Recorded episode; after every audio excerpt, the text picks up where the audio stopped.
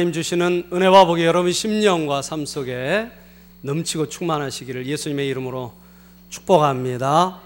우리 전우자우 성도님들과 우리 함께 인사 나누시겠습니다. 우리 밝게 웃으면서 어, 하나님이 당신을 사랑하십니다. 하나님이 당신을 축복하십니다.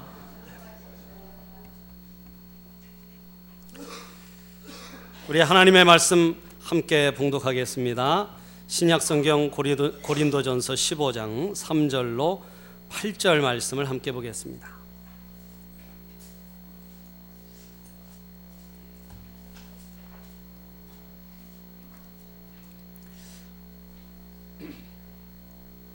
신약 성경 281페이지 고린도전서 15장 3절로 8절 우리 교독하겠습니다. 내가 받은 것을 먼저 너희에게 전하였노니 이는 성경대로 그리스도께서 우리 죄를 위하여 죽으시고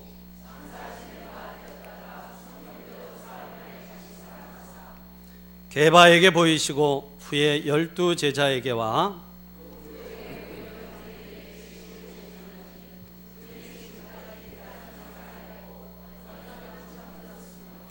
그 후에 야고보에게 보이셨으며 그 후에 모든 사도에게와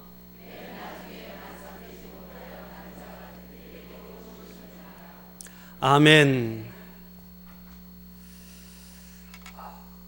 부활주일 아침에 이 말씀의 은혜가 여러분 심령에 넘치시기를 축복합니다. 오늘 함께 읽은 아, 말씀을 가지고 사흘 만에라는 제목으로 잠시 말씀의 은혜를 나누겠습니다. 어, 이 부활에 대해서 어, 우리 기독교회가 가장 중요하게 여기는 절기로 생각하고 매년 부활절을 기념하고 부활주일 예배를 드립니다. 여러분 부활을 믿으시면 아멘 하시기 바랍니다. 네. 아, 초신자들에게 부활에 대해서 물었어요. 네. 많은 사람들이 초신자들이 이 부활을 잘 믿지 못하고 또 한편 어, 이 부활에 대해 궁금해하는 게 있습니다. 무엇이냐면 왜 사흘 만에 부활하셨습니까? 예수님이 왜 사흘 만에 부활하셨나요? 이런 질문들이 굉장히 많습니다. 어째서 사흘인가? 또 이 부활을 믿지 않는 사람들, 기독교인이 아닌 사람들이 부활을 공격할 때 왜 하필 사흘이냐? 이 사흘을 가지고 많이 공격을 합니다.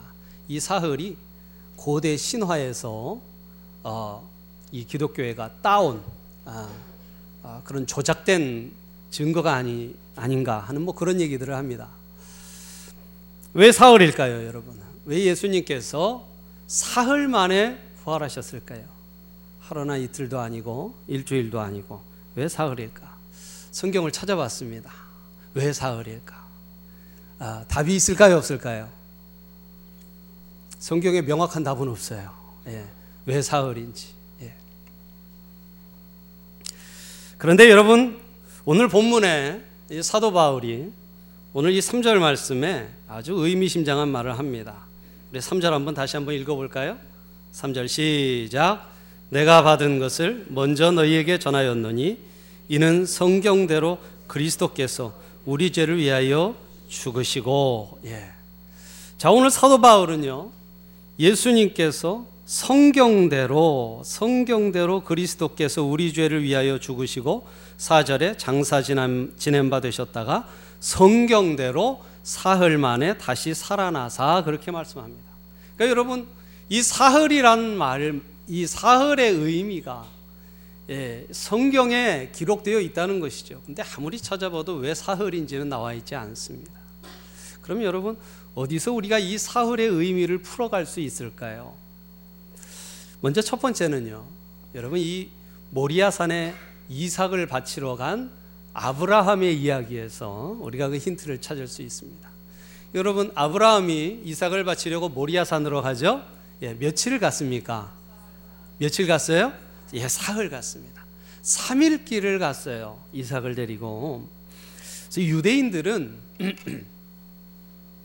이 3이라는 숫자를 언제나 부활과 연 관시켜서 생각을 합니다. 그러니까 이삭이 길을 떠나는 순간에 이미 그는 죽었다는 것이죠. 이미 그는 죽은 거예요. 그렇죠? 3일 후에 죽을 것이지만 그 죽을 길을 이미 떠났기 때문에 죽은 목숨이나 다름이 없습니다. 그러나 3일이 지나서 모리아산 정상에서 아브라함이 이삭을 바치려고 할 때 하나님께서 멈추게 하시고 준비하신 예, 이 짐승 제물을 통해서 이삭을 다시 살려주셨다는 것이죠. 그래서 유대인들은 이 기사를 통해서 이 부활의 개념을 가지게 되었고 이 3이라는 숫자를 늘 부활과 연결시킨다는 거예요. 예. 그리고 또 한 가지는 여러분 출애굽기에 있는 유월절을 생각해 볼 수 있습니다. 여러분 유월절을 다 아시죠? 예, 패스 오버 지나간다는 뜻입니다.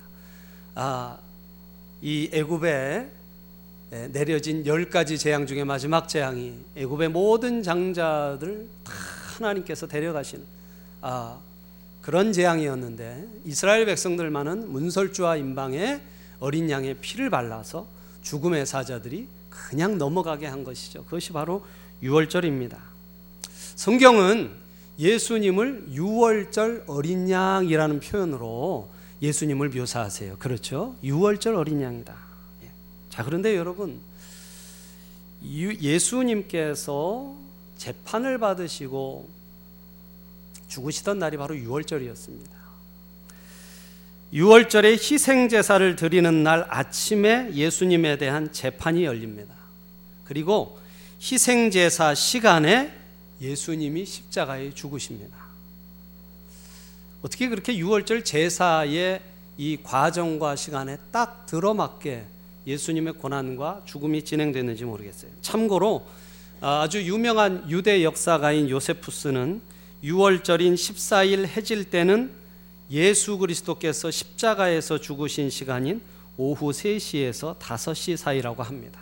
그러니까 유월절이 다 끝나가는 무렵에 주님이 죽으셨다는 것이죠. 여러분 이것은 결코 우연이 아닙니다. 이런 연유로 예수님을 유월절 유월절 어린 양이라고 부른 거예요. 단순히 단순히 그 죽음의 의미만이 아니라 예수님의 그 죽음의 과정이 유월절 희생 제사와 아주 똑같게 시간과 과정이 닮아 있다는 것입니다. 자, 그런데 여러분, 6월절 다음 날이 안식일입니다. 유대인들에게. 예. 6월절 다음 날이 안식일이에요.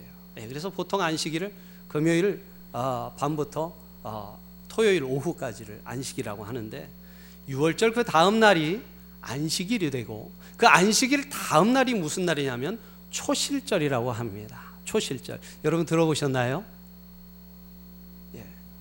우리는 그것이 있음도 알지 못합니다라는 그런 표정. 예. 이 초실절은 무슨 날이냐면 이스라엘 백성들이 그 해에 처음 익은 곡식, 처음 익은 곡식을 하나님 앞에 드리는 절기가 초실절이에요. 그래서 여러분 초실절에 6월절이 지나고 안식일을 지난 다음에 그 다음 3일째 되는 초실절에 처음 익은 곡식단을 제사장에게 가져옵니다.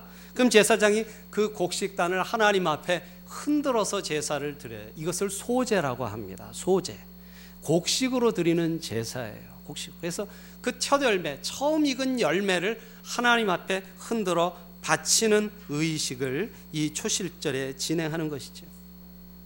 그러니까 여러분 예수님은 예수님은 6월절 어린 양으로 금요일 오후에 죽임을 당하시고 그리고 안식일을 지나 토요일을 지나 그 다음 날 예, 바로 주일이 되는 것이죠. 초실절에 첫 열매를 드리는 것처럼 죽은 자 가운데서 다시 살아나셔서 잠자는 자들의 첫 열매가 되셨습니다.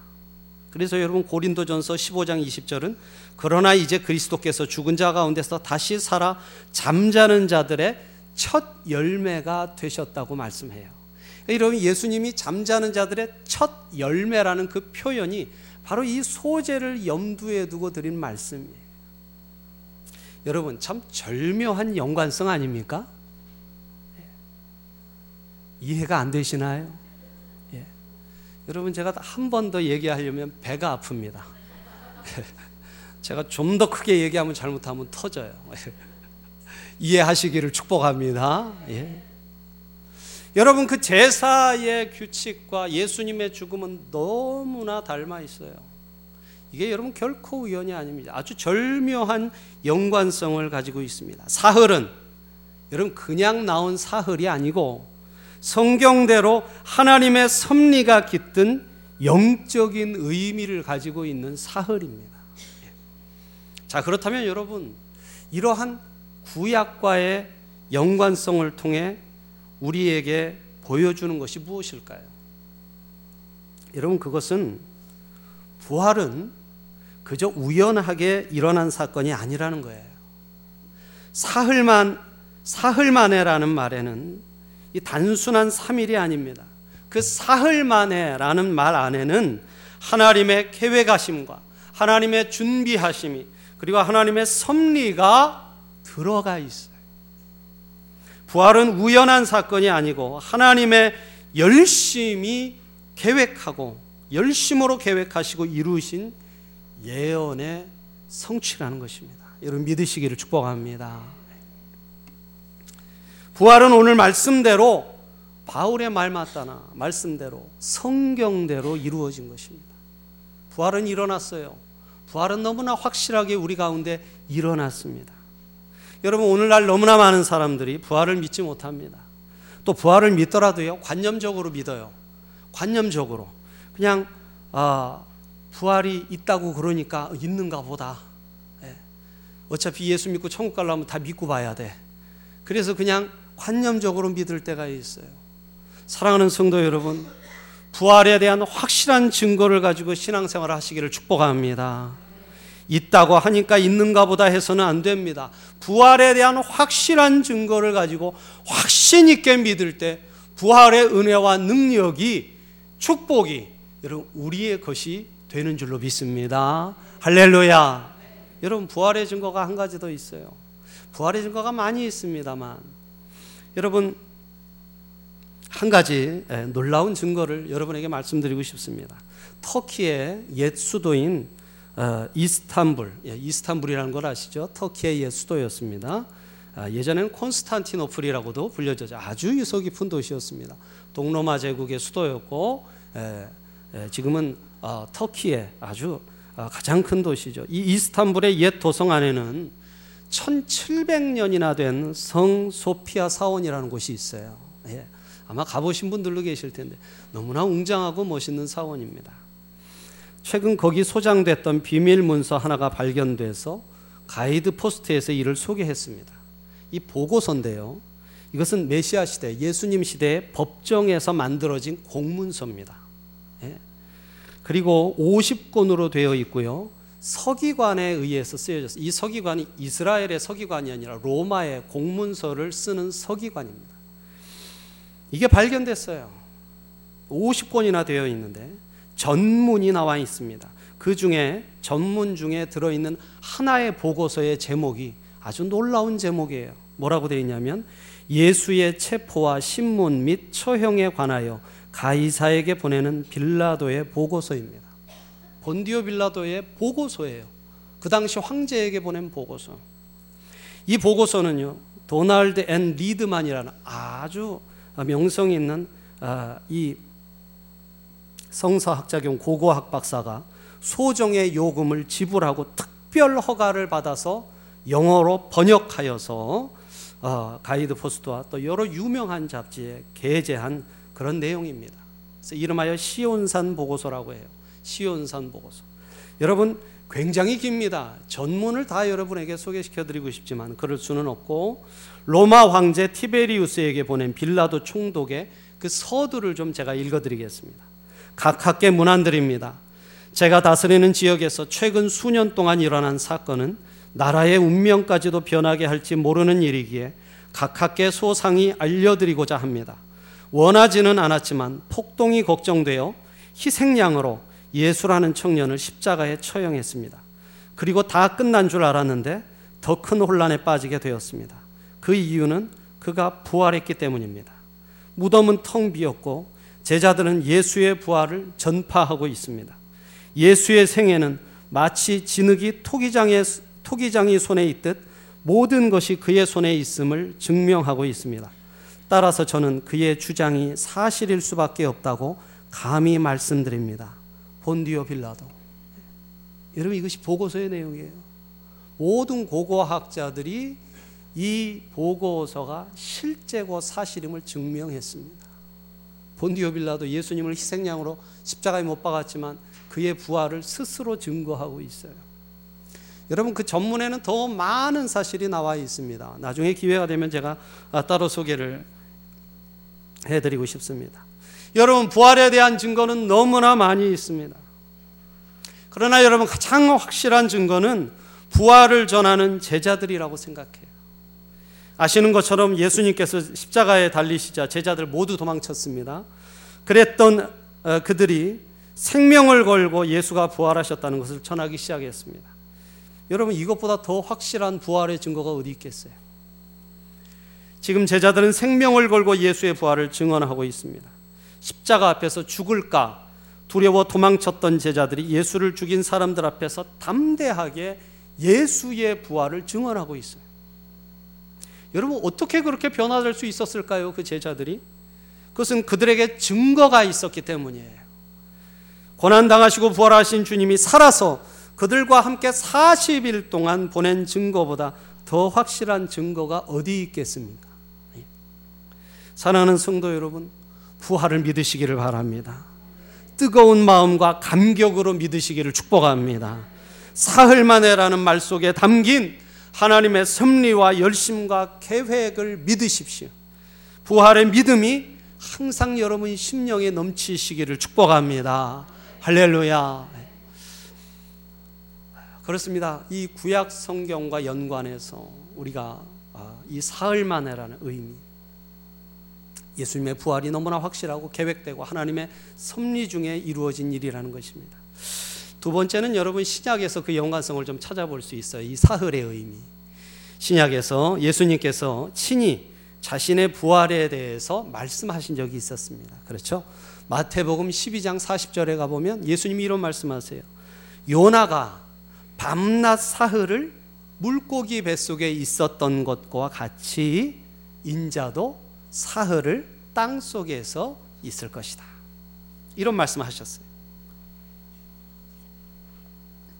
여러분 아시는 것처럼 요나 선지자가 하나님 앞에 불순종했습니다. 그렇죠? 니느웨 에, 당시 이스라엘의 적국이었죠. 아수르라는 나라의 수도 니느웨에 가서 복음 전해라 했는데 에, 이 적국이라고 싫다고 도망가 버렸어요. 다시스로. 그러다가 하나님이 배를 타고 도망가는 요나에게 풍랑을 주시고 아 요나 스스로 이 뱃사람들에게 내가 원인이다. 나를 던져라. 바닷속에 던졌습니다. 그랬더니 큰 물고기가 와서 요나를 삼켰어요. 아, 이 물고기가 고래다 뭐 그런 얘기를 하는데 확실치는 않습니다. 성경에 그냥 큰 물고기라고만 되어 있어요. 물고기가 그를 삼켰어요. 그리고 사흘을 물고기 뱃속에 있었습니다. 여러분 생각해 보세요. 얼마나 무서운 일입니까? 물고기 뱃속에 들어갔다니요.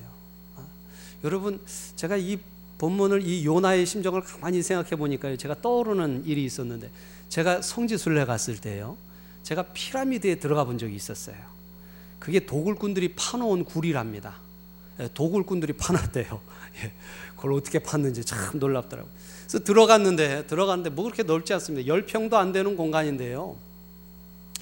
들어가니까 갑자기 더워지고 얼마나 답답한지요. 여기 들어가서 뒤에서 문 닫아버리면요. 끝이에요. 나갈 수가 없어요. 저는 폐쇄공포증이라는 말 별로 실감을 못했는데 거기 가니까 이 폐쇄되고 갇혔다는 느낌, 이거 두려운 느낌이 들더라고요. 근데 여러분 물고기 뱃속이 넓어야 얼마나 넓겠습니까? 그렇죠. 그 뱃속에 들어갔어요. 컴컴합니다. 여러분 얼마나 두렵겠어요? 그렇죠. 절망하고 죽음을 생각할 수밖에 없는 상황입니다. 더군다나 이 요나는 하나님께 징벌을 받는 상황이에요. 징벌, 불순종에서 징벌을 받고 있는 상황입니다. 절망적인 상황이죠. 예. 한 가지 다행은요, 물고기가 삼킬 때, 그 그냥 물고기가 이빨로 칵 씹었으면 그냥 어떻게 될 뻔했어요. 그죠? 근데 물고기가 그냥 훅 목으로 넘겨서 한 가지 다행은 그것이지만 얼마나 요나에게 두렵고 고통스럽고 절망적인 상황입니까? 여러분 예수님도 그러셨다는 거예요. 예수님도 캄캄한 땅 속에 여러분 이 땅 속에 대해서 이 성경학자들이 의견이 많습니다. 이 땅 속을 그냥 단순히 사후 세계다라고 말하는 사람들이 있는가 하면 어떤 사람들은 거기가 바로 지옥이다. 이 땅 속이 의미하는 거 의미하는 것이 죄인이 죽어서 지옥을 간 것을 의미한다. 뭐 이렇게 여러 가지 의견을 내놓습니다만 정확한 것은 몰라요. 성경은 땅 속이라고만 말하고 있는데 그러나 정확한 것은 그곳이 결코 천국은 아니었고 하나님과 완전히 단절된 곳, 절망과 죽음을 경험하는 곳이라는 거예요. 예수님도 그런 요나와 같은 똑같은 심정으로 하나님 앞에 버림받은 모습으로 땅속 깊은 곳에서 예, 죽음과 절망과 고통을 경험하셨다는 것입니다. 그러나 여러분, 그 고난과 절망은 사흘입니다. 사흘이에요. 사흘이 지나면 물고기 뱃속에서 나올 것이요. 부활하게 될 것입니다. 할렐루야. 여러분, 사흘 만에 부활하셨다라는 말씀에서 강조점이 어디에 있을까요? 사흘일까요? 부활일까요? 사흘일까요? 부활일까요? 부활이에요. 그렇습니다. 사흘 만에 부활하셨다. 사흘의 의미가 있지만 사흘이 지향하고 있는 것은 바로 부활입니다. 사흘이 무엇입니까? 부활을 위한 기다림이에요. 부활을 위한 준비입니다. 새벽빛을 위한 어둠이요. 내일의 승리를, 승리를 위한 한 걸음의 후퇴예요. 그것이 사흘입니다. 사랑하는 성도 여러분, 여러분 부활 주일입니다. 그러나 여러분 우리가 부활을 기념할 뿐만 아니라 부활을 경험해야 할 줄로 믿습니다. 할렐루야. 지금 우리의 삶이 물고기 뱃속 같고 땅속 같을 수 있어요. 앞이 캄캄하고 답답하고 돌파구가 없어 보이고 어디에도 길이 보이지 않을 수가 있습니다. 여러분 그러나 사흘이에요. 사흘이 지나고 하나님이 주는 부활의 은혜가 우리와 함께 하는 줄로 믿습니다. 할렐루야.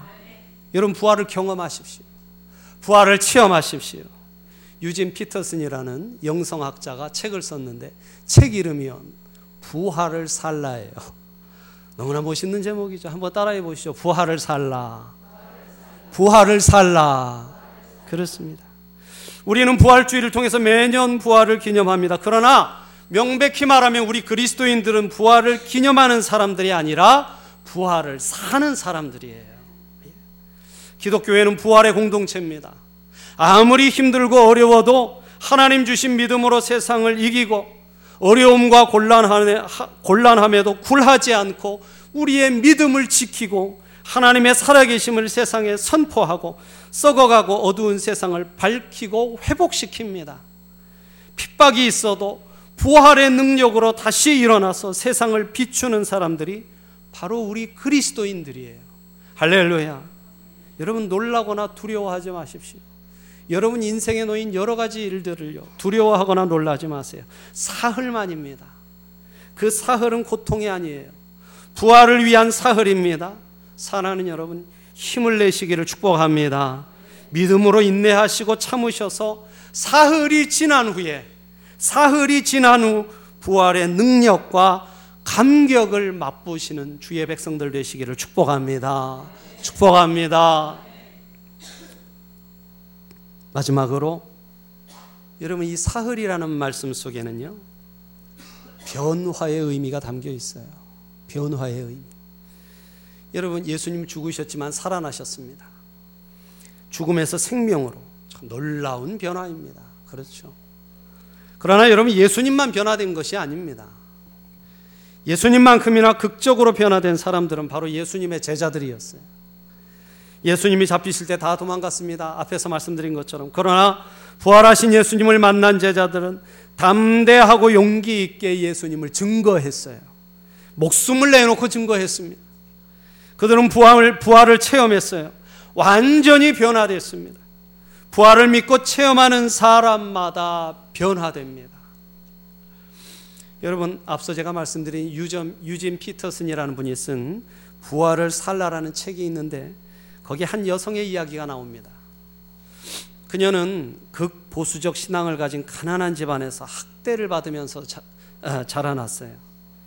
견딜 수가 없어서 가출을 했습니다. 부모님이 신앙을 가졌는데 너무나 율법적이에요. 너무나 율법적으로 딸을 이 다스리는 겁니다. 그래서 견딜 수가 없어서 가출을 했습니다. 18살에 임신을 했습니다. 그런데 그때처럼 기쁨과 희열을 느낀 적이 없었다고 해요. 가출한 이후 신앙을 가진 적 없었던 자매였지만 생명을 잉태한 순간 자신 안에 있는 이 생명을 하나님이 창조하셨고 자신에게 주셨음을 깊이 깨달았습니다. 예. 부활의 주님을 만난 것이죠. 하지만 아이를 낳고 나서 몇 주 후 그녀는 완전히 무너지고 말았습니다. 생명을 낳았지만 어떻게 키워야 하는지 아는 것이 하나도 없었어요. 18살짜리가 혼자서 아이를 키운다는 게 얼마나 힘든 일이겠습니까? 그래서 다시 술을 마시기 시작했어요. 알코올 중독자가 되었고 이어서 마약 중독자가 됐습니다. 그 후 20년이 지난 어느 날 그는 우연히 텅 비어 있는 한 교회에 들어가게 되었습니다. 그리고 놀랍게도 텅 비어 있는 예배당에서 살아계신 주님, 부활하신 주님을 만났어요. 이 여성의 인생은 바뀌기 시작했고 아무리 힘들고 어려워도 아이와 함께 주를 따르려고 몸부림치기 시작했습니다. 예. 주님과 함께 자기도 부활하고 싶다고. 새롭게 변화되고 싶다고. 새로운 사람으로 자라가고 싶은 그런 열망으로 주님을 따르기 시작했습니다. 그런데 이 여성을 힘들게 하는 것이 있었어요. 이 여인이 거기에다 이렇게 글을 썼는데 자기를 힘들게 한 것이 바로 미국의 교회였답니다. 교회였대요. 왜냐? 환영받지 못해서가 아니었습니다. 극적인 회심을 체험을 한 그녀를 교회에서 대대적으로 환영해 주었어요. 대대적으로. 그러나 교회들은 예수의 이름으로 새 생명을 얻는 것은 알아도 그 생명이 어떻게 자랄 수 있는지, 어떻게 부활의 백성으로 부활의 능력을 체험하며 날마다 변화되어 주님을 따르는 사람이 될 수 있는지에는 관심도 없고 능력도 없었답니다. 아무도 자기를 자라나도록 변화되도록 이끌어 주지를 않더래요. 그녀가 이렇게 말합니다. 그들은 예수님을 따르는 것을 제외한 모든 종교적인, 종교적인 행위들을 하고 있었다. 예수님을 따르는 것을 제외한 모든 종교적인 행위들을 하고 있었다. 이것이 그녀를 힘들게 한 것이라는 것입니다. 화석화된 교회. 부활의 능력과 부활의 체험과 변화가 없는 교회가, 교회가 한 회심자의 마음을 무너지게 했다는 거예요. 사랑하는 성도 여러분, 부활은 예수님의 제자들로 하여금 진짜 제자들이 되게 합니다. 도망갔던 제자들이요. 담대하게 주를 증거하는 제자가 되게 해요. 여러분, 종교적인 행위자에서 예수님을 따르는 사람들이 되게 합니다. 부활신앙의 증거는 부활하신 예수님을 전하는 거예요. 열정을 가지고 담대히 예수님의 부활하심을 전하고 증거하고 전도하는 것이 부활 신앙을 완성케 하는 것입니다. 할렐루야. 믿으시면 아멘 하시 바랍니다. 여러분, 오늘 이 아침 우리가 정말로 예수님의 부활을 믿는다면 우리는 그 부활을 전하는 자가 되어야 마땅하지 않겠습니까? 부활에 대한 확실한 증거를 대하고서 변화되어야 하지 않겠습니까? 여러분, 예수님의 부활을 체험하고 변화된 제자들의 모습을 통해 교회의 역사가 시작됐습니다. 그리고 교회의 역사가 쓰여졌어요. 여러분 오늘날도 마찬가지입니다. 오늘 말씀을 통해 부활하신 주님을 만나고 변화된 성도들을 통해 찬양 교회의 역사도 계속 쓰여지게 될 것입니다.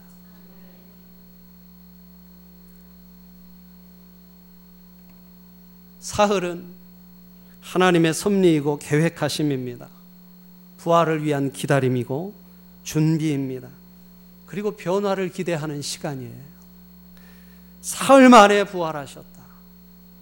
오늘 이 사흘 만에 속에 담긴 주님의 말씀을 여러분이 심령으로 받으시고 여러분 부활을 체험하고 부활 신앙으로 변화받아 예수 그리스도의 자랑스러운 제자로 진짜 제자로 하나님을 높이고 이 세상에 하나님의 나라를 건설하는 저와 여러분 될 수 있기를 예수님의 이름으로 축복합니다.